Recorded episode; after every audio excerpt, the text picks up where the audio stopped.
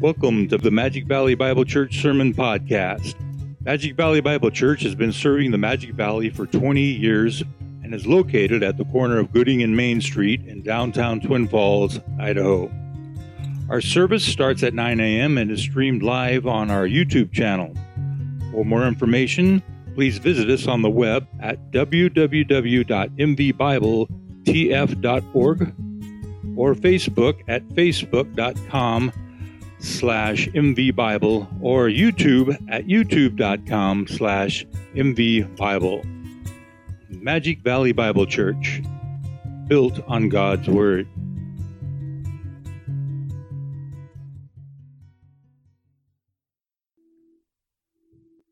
Well, I feel like a caged animal. Just got left out of the cage, out of the den. It's a joy to be with you here this morning. It's always a desire to be able to give God's word, to be able to dispense it in such a way that honors Christ. And it's always tough to get the preacher out of the pulpit. So thank you for your accommodations this morning, just allowing me to kind of be holed up a little bit. Sickness, I know, is going around quite a bit. And it definitely has hit our family, and we're just trying to recoup, recover, and continue to march on. So with that, I want you to open your Bibles to Mark chapter 2. We're going to go back to the gospel and our exposition of the gospel of Mark, and just wanted to give you an update. Last week we gave a special sermon on the attack or the assault on conversion. We haven't heard anything coming out of Canada just yet. So as far as I know, everything went well. They're still desiring to preach Christ and to honor him, and so we appreciate those things. The only repercussions that I heard last week was from America. And John MacArthur's sermon got tabled. YouTube thought it was offensive when the Word of God was preached. And so they took him off their platform. The other thing I noticed last week was that in Lafayette, Indiana, there's a bill about this whole issue on conversion therapy. I mean, this is hitting our states. And there they are fighting within a Midwestern town, this whole idea that you cannot share Christ and convert people. And so be mindful of these things as they kind of come our way, and don't be surprised by them. Continue to love Christ and to obey him and to pursue him. Amen?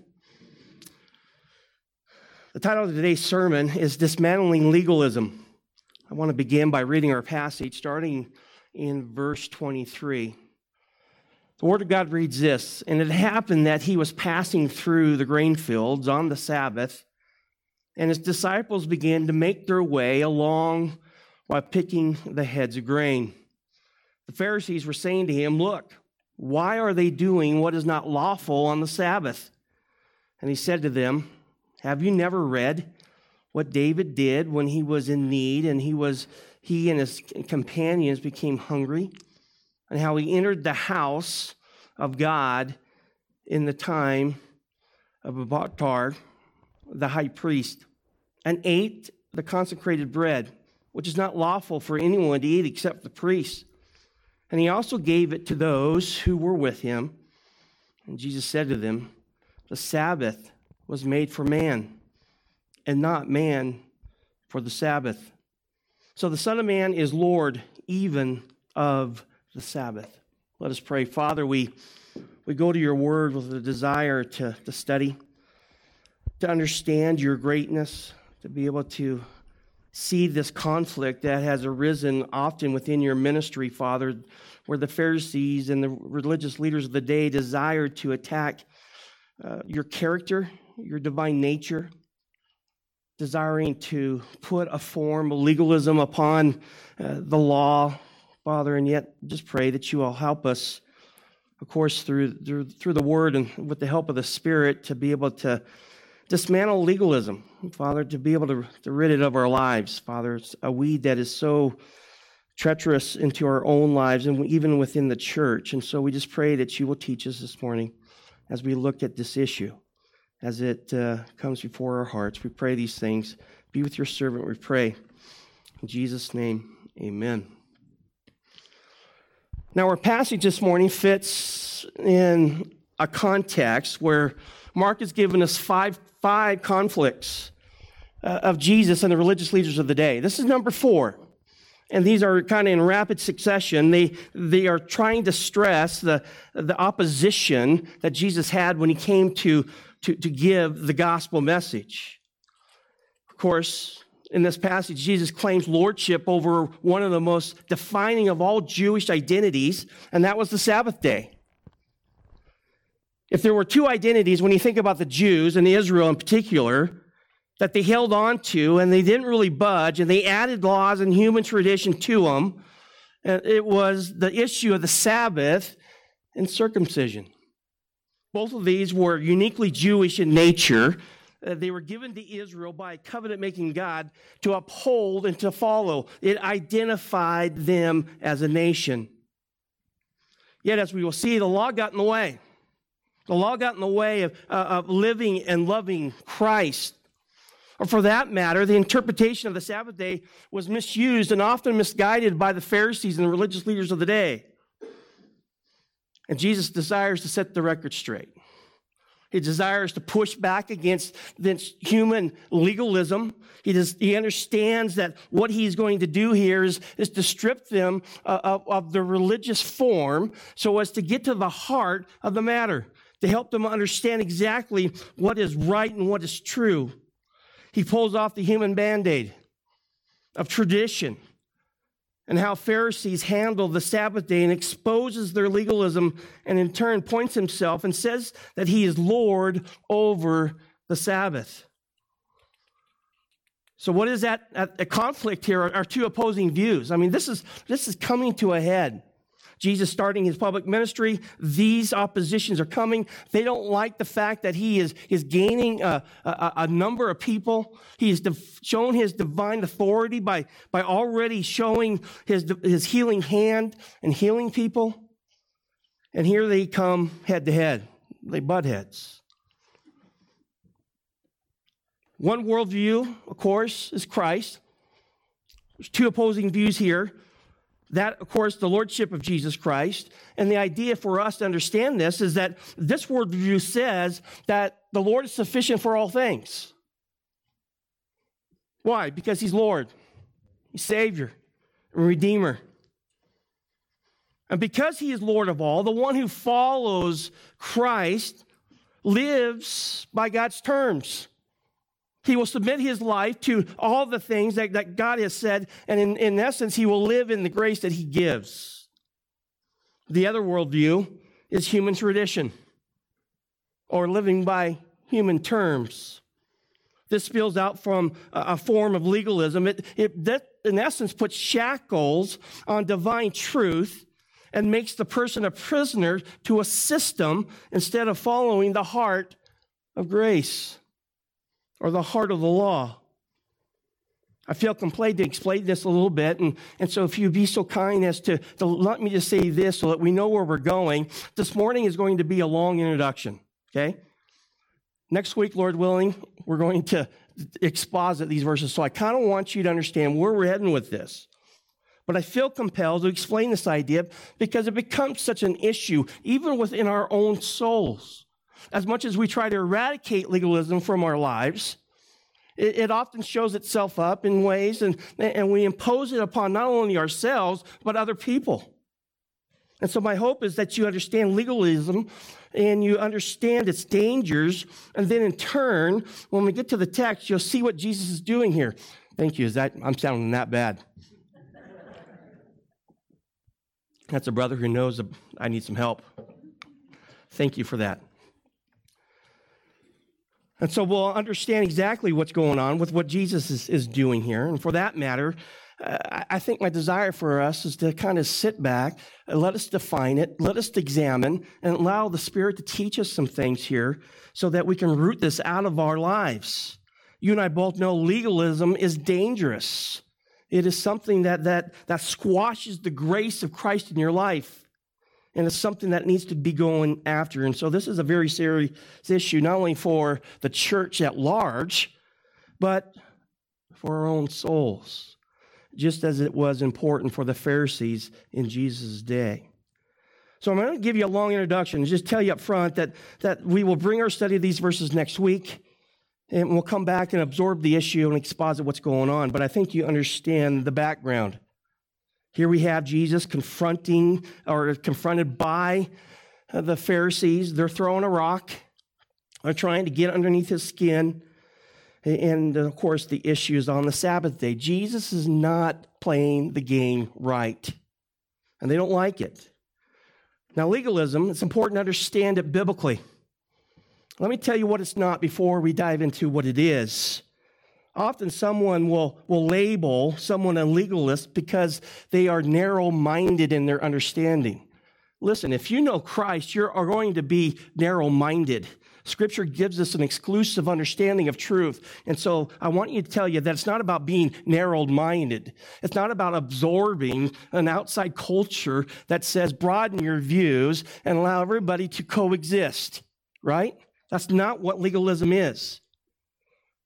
Legalism has nothing to do with being narrow-minded. If that was the case, we would all be legalists, right?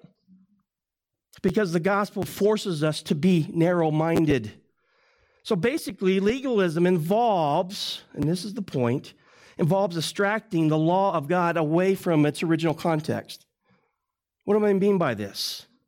Legalism involves abstracting the law of God from its original context. It pulls out the heart intent of the law and only allows the law to be left standing.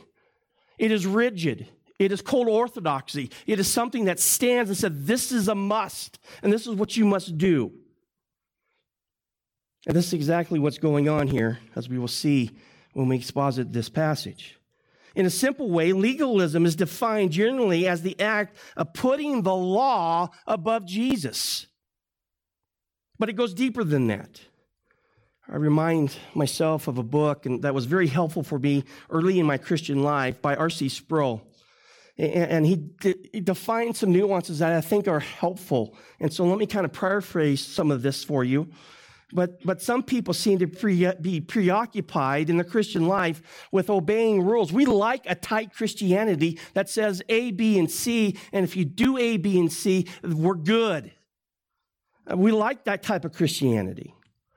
However, legalism is more concerned about the external living instead of the internal pursuit of Christ. It voids itself of a love for Christ in such a way that the law gets in the way. That the law gets in the way. It has the idea and the appearance that what they do is more important than having a heart that is concerned about the heart of truth. Now, beloved, God certainly cares about us following His commandments, right? When we come to know Christ as our Lord and Savior, we desire to follow His truth. And so obedience clearly is something that He desires. It is the fruit of your salvation. I think of John chapter 14, verse 15. Look to the screen. Just to remind you, it says there, if you love me, Jesus says, you will keep my commandments. It's restated in 1 John 5:3, where the Apostle John says, for this is the love of God, that we keep His commandments. And His commandments are not burdensome. And so obedience in the Christian life is something desirable. We desire to honor our faith in the Savior by obeying what He says. But there's more to the story, right? Thinking biblically about the law, and when we think about Israel in particular, God gave laws such as the Ten Commandments in the remember yourself in the context of a covenant. Remember, God calls out Abram. He calls him to a place and gives him a promise that is so beautiful in Genesis 12. And He tells them that you're going to be blessed. You're going to have land. And there's going to be many people. You're going to be a father of a nation. The extent of starting the nation of Israel. And as we see that flow throughout the Old Testament. It was a covenant of love. It was a covenant of divine purpose. It was a covenant that gave the grace of God to undeserved sinners. Sound familiar? It should. It was a covenant that told the world that Yahweh was their God. And so when we think about even the Ten Commandments, often we look at the law and we rip it out of this context and forget that this came from a covenant-giving God. Who wants this relationship with His people.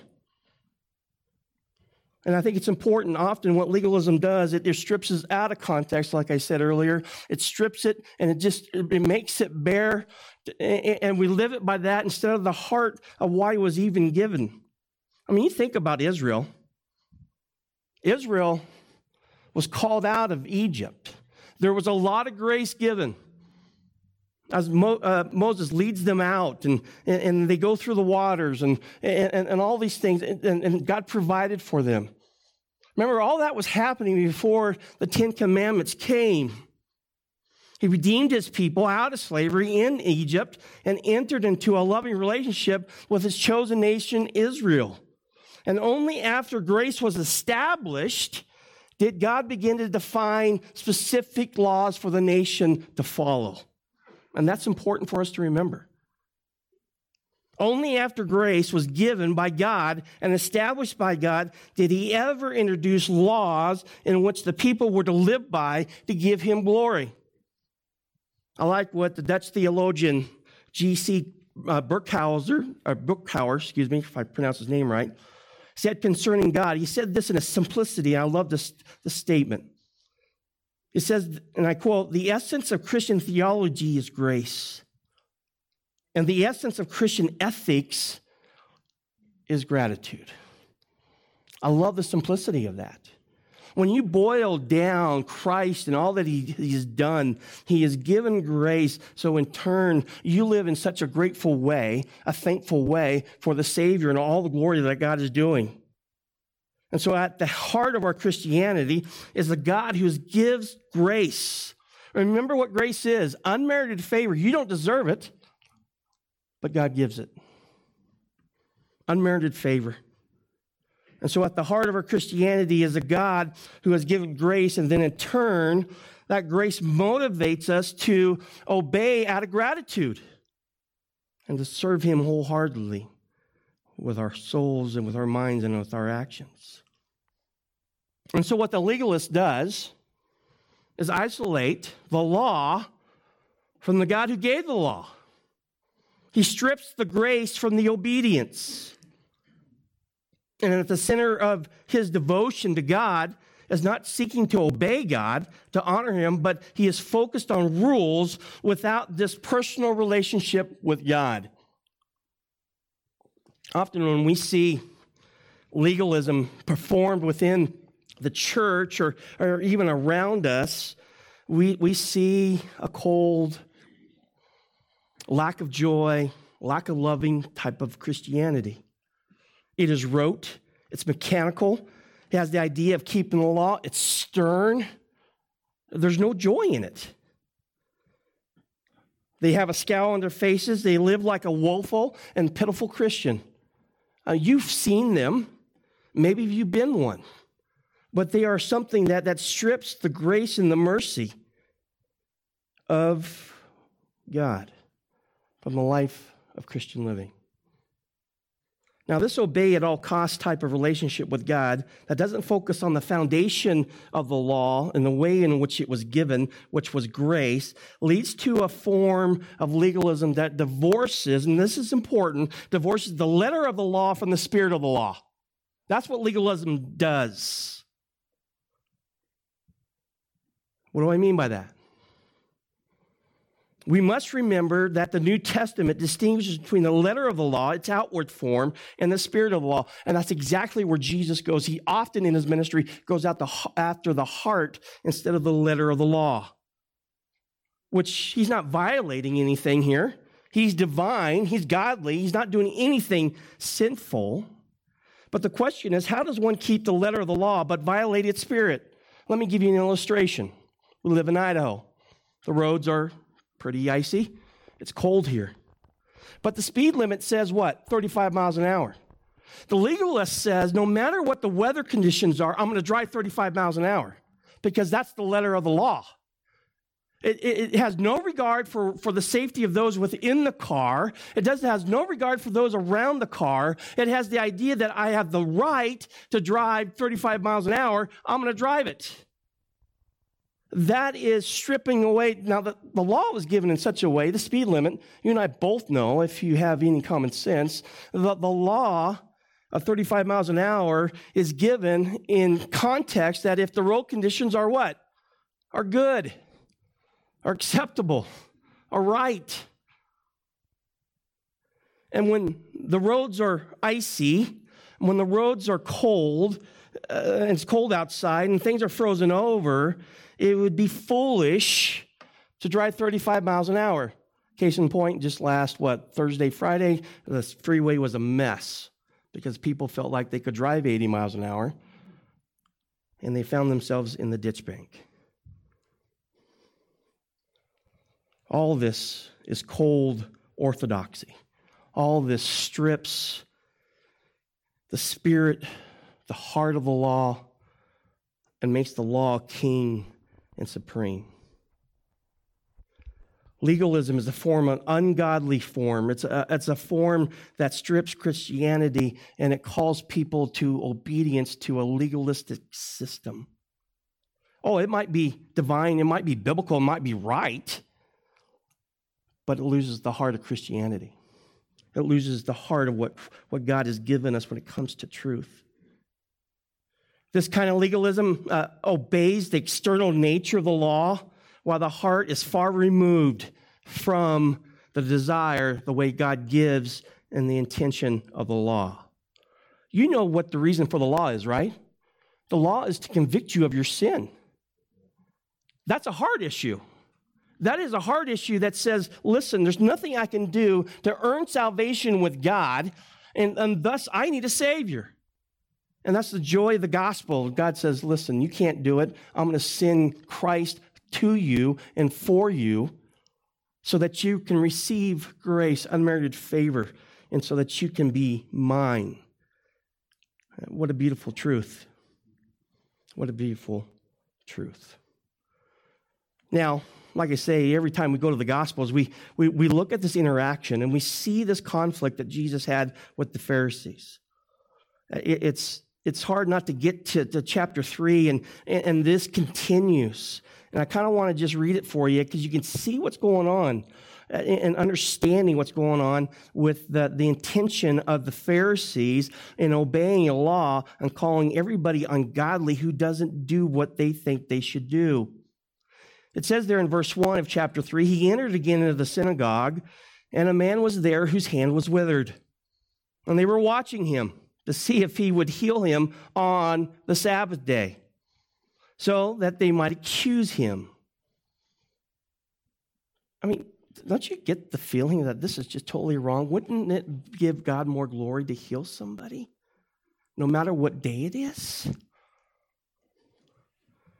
Not for the Pharisees. Verse 3, he said to the man with the withered hand, get up, come forward.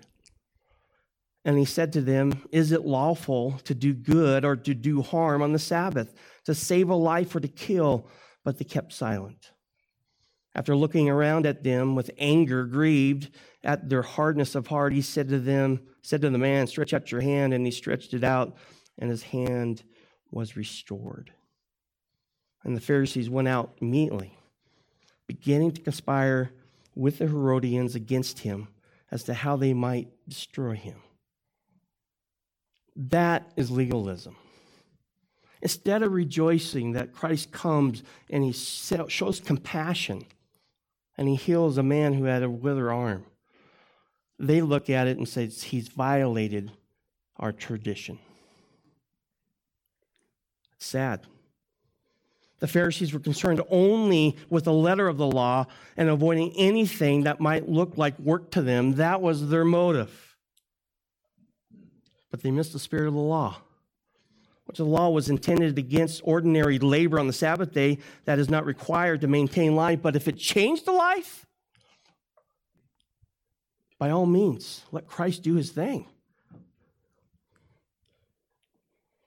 They missed the compassion of Christ towards this man, and they missed the miracle that was before their eyes. They missed the spirit of the law.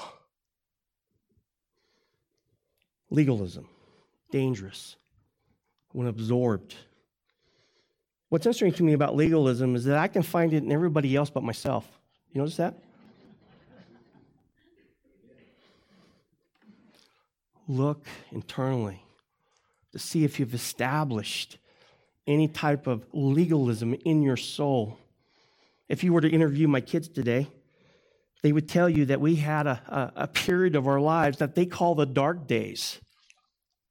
And it was riddled with legalism. Riddled. You talk about stripping away joy of Christ in their life. And they often bring that up. And Shereen and I often have the same response back to them. Aren't you glad that the grace of Christ changes us? That it can strip away legalism. Of course, they're only thinking about all the things that they couldn't do. They give us grace now. But I think it was a great reminder to teach them, to look back and tell them that listen, son, listen, girls, this was wrong. And let me tell you why it's wrong. Because mom and dad wanted a form of godliness that denies the power thereof. Finally, there's a form of legalism, and I think that we will all understand, to some degree that it's adding to. It's not only making sure that you strip away the grace of Christ, but so often sometimes legalism goes to an extent where it continues to add things that are extra biblical. It is that idea that if somebody doesn't follow their legalism according to the household of that person, they need to be slandered or, if anything, shunned. Let me give you an illustration of legalism that actually happened in a church. There was a lady who attended a legalistic church, right? The church made her feel guilty because she didn't wear dresses, which had sleeves to come down to her wrists. They told her someone might lust after her because her arms were exposed. She tried to explain to them that it was unlikely this would happen since she is almost 88 years old. They continued, however, to make her feel condemned for wearing short sleeves.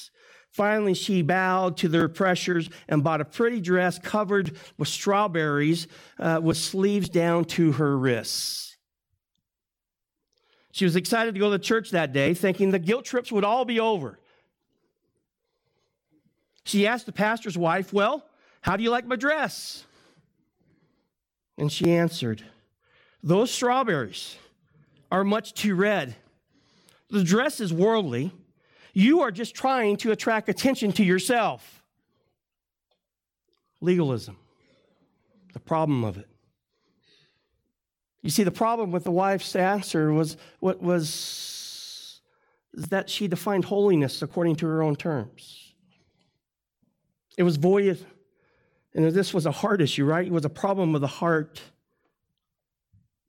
And her response, no doubt, squelched the joy of an individual to go to worship her Lord and Savior. By the way, this is a perversion of God's holy word when we add things to it. And like I said earlier, legalism strips the power of grace in your life. It is a burden that weighs you down. There's a lack of joy, yes. There's a lack of contentment. What do I mean by that? They're never satisfied. They're thinking that it continues to do, that there's something more that I got to do. Let me say it this way. Legalism tells the world that Jesus Christ isn't sufficient. That his grace isn't sufficient. That we have to do A, B, C, and D, and we must bring it to head because Jesus needs a little help in what it means to pursue holiness. Listen, Jesus does a great job of telling us what it means to live for Christ and to be Christ. Doesn't he not? Legalism, issue of the heart. Issue of the heart. Listen, beloved, we have no right to heap up restrictions on people in a legalistic way, especially where God is not stated, right? I'm not saying not to have your convictions, but make sure that you understand that these are your convictions. And don't make it a legalistic standard that you put on somebody else. I mean, we can go on, and we've probably seen legalism throughout our lives, and we desire to strip that. And I see the confusion because within the heart, we want to obey God. And we think that if there's something a little bit more that we can do to show our love to God, then we're going to do it. But how dangerous that is.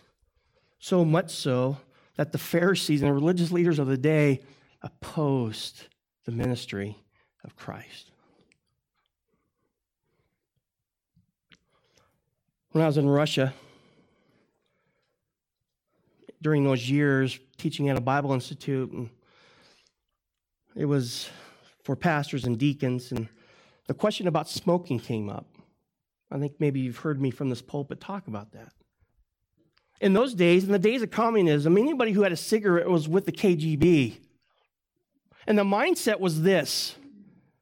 The mindset was that if you smoked, you weren't saved. And so this discussion came up in class.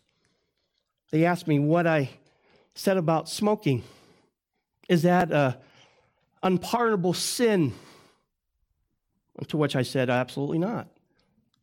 They were flabbergasted. They probably thought I was communist.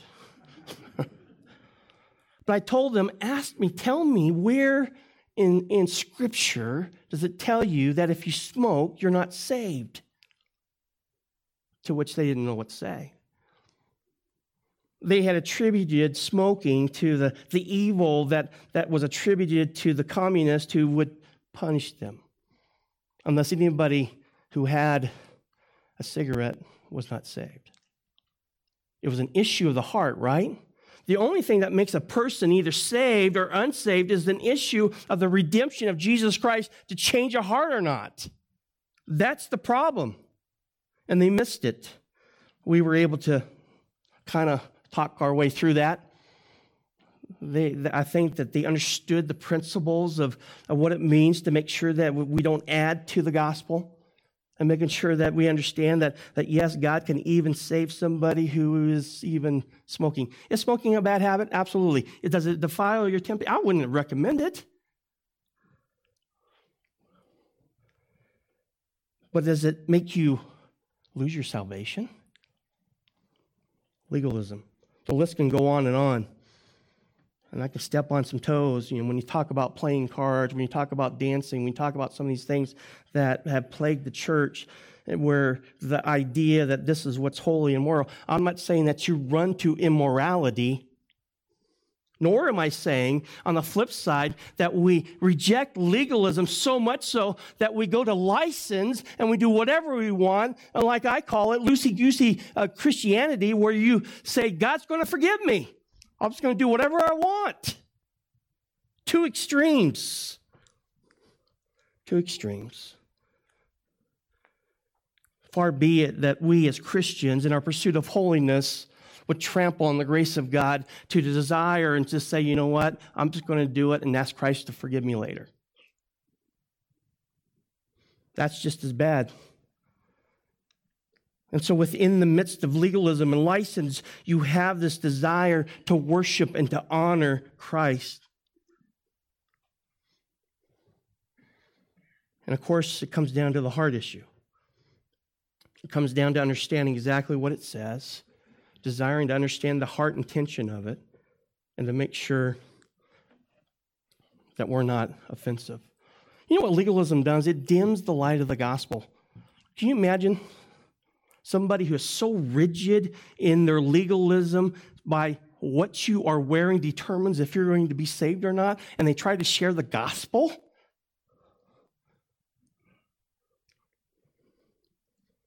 I remember when I candidated to this church 22 years ago, a question was proposed to me. There was a youth group started, and they wanted me to oversee those things and, of course, be involved in that. And one of the questions came up, and she goes, what are you going to do when somebody walks in with purple hair and earrings? And I said, well, I'm going to greet them in the name of Christ. And I'm going to go after their heart and tell them why they need Christ. I don't care if they have purple hair. I don't care if they have earrings. What I'm concerned about is a heart that is either redeemed or not. And that's exactly what's so important. in our understanding when we share Christ. Oh, the world looks a lot different than who we are within the church, does it not? But that's okay. You share Christ because you know that the change and the transformation of a heart will change the outward appearance of somebody's motives and desires and devotion. Legalism dims the light of the gospel message in such a way that it squashes the grace that you share with others.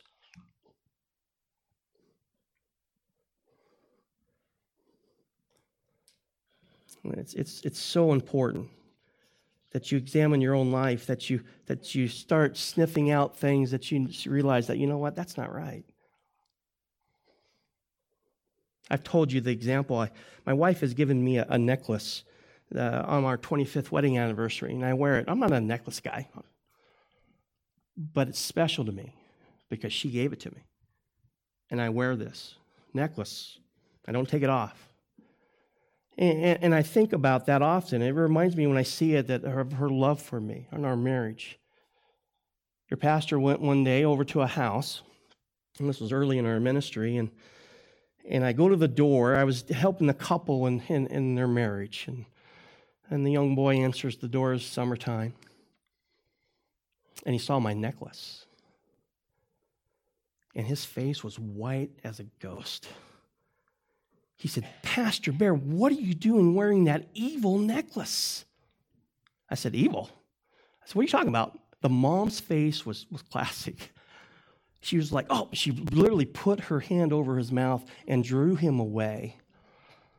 And we got into the living room. I said, "What was that all about?"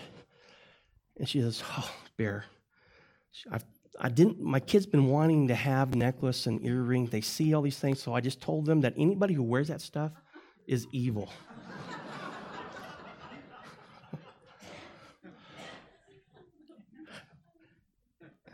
And I shared with her, that's legalism. It says, you know what, it's right. And we brought the little boy come out, and we talked about the heart of that, and he was flabbergasted because what it do? It undermined the authority of the mom. And she was gracious to tell him to say, "Hey, listen, I was wrong in this." The husband's response was just as funny. He looked at her and says, "I told yourself that was going to bite you in the backside."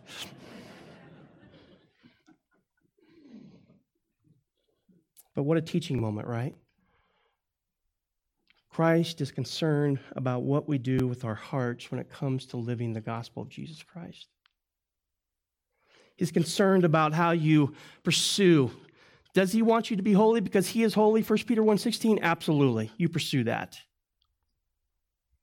But pursue it in such a way that it doesn't strip the spirit of the law, that you're able to live in such a way that manifests grace, the same grace that you've been extended in Christ Jesus.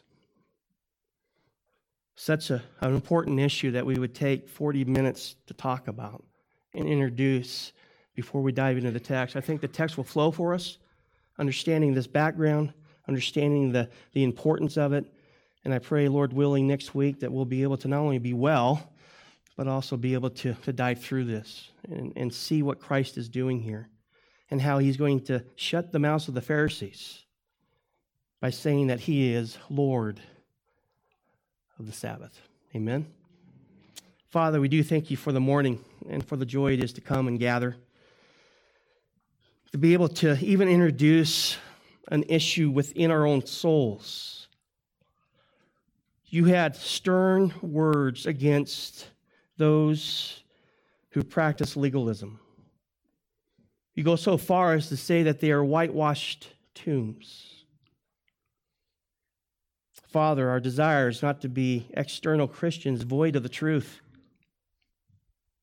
We desire to live in the lordship of Jesus in our lives, to be able to live in such a way that honors you, that pursues you, that has a heart of this grace, allowing, yes, your divine word to guide and govern our ideas and thoughts and actions, but also understanding the intent, this relationship that you have brought us to in Christ Jesus. The world looks at the church often and is trying to, of course, in its own depraved way, trying to see if they want to be a part of this or not. And my fear as a shepherd is that sometimes we do a greater job of hindering the grace of Christ by the way that we call people to live.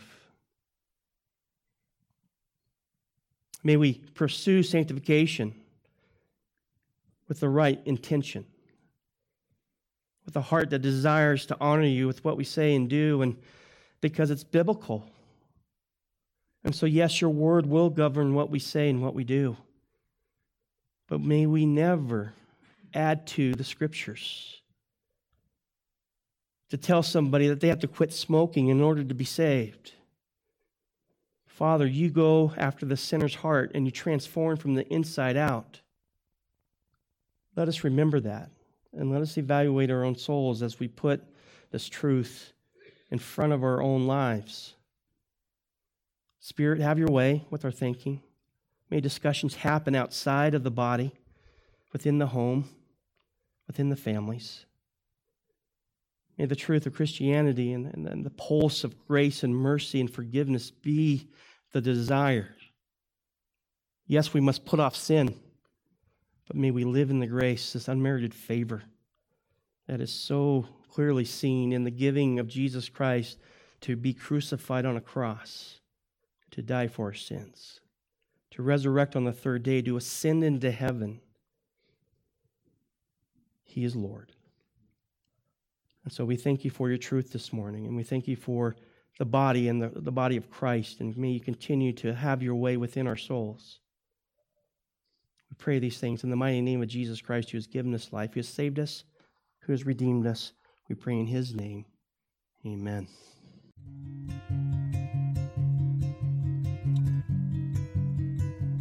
Thank you for listening to the Magic Valley Bible Church Sermon Podcast. For more information, please visit us on the web at www.mvbibletf.org or Facebook at facebook.com/mvbible or YouTube at youtube.com/mvbible.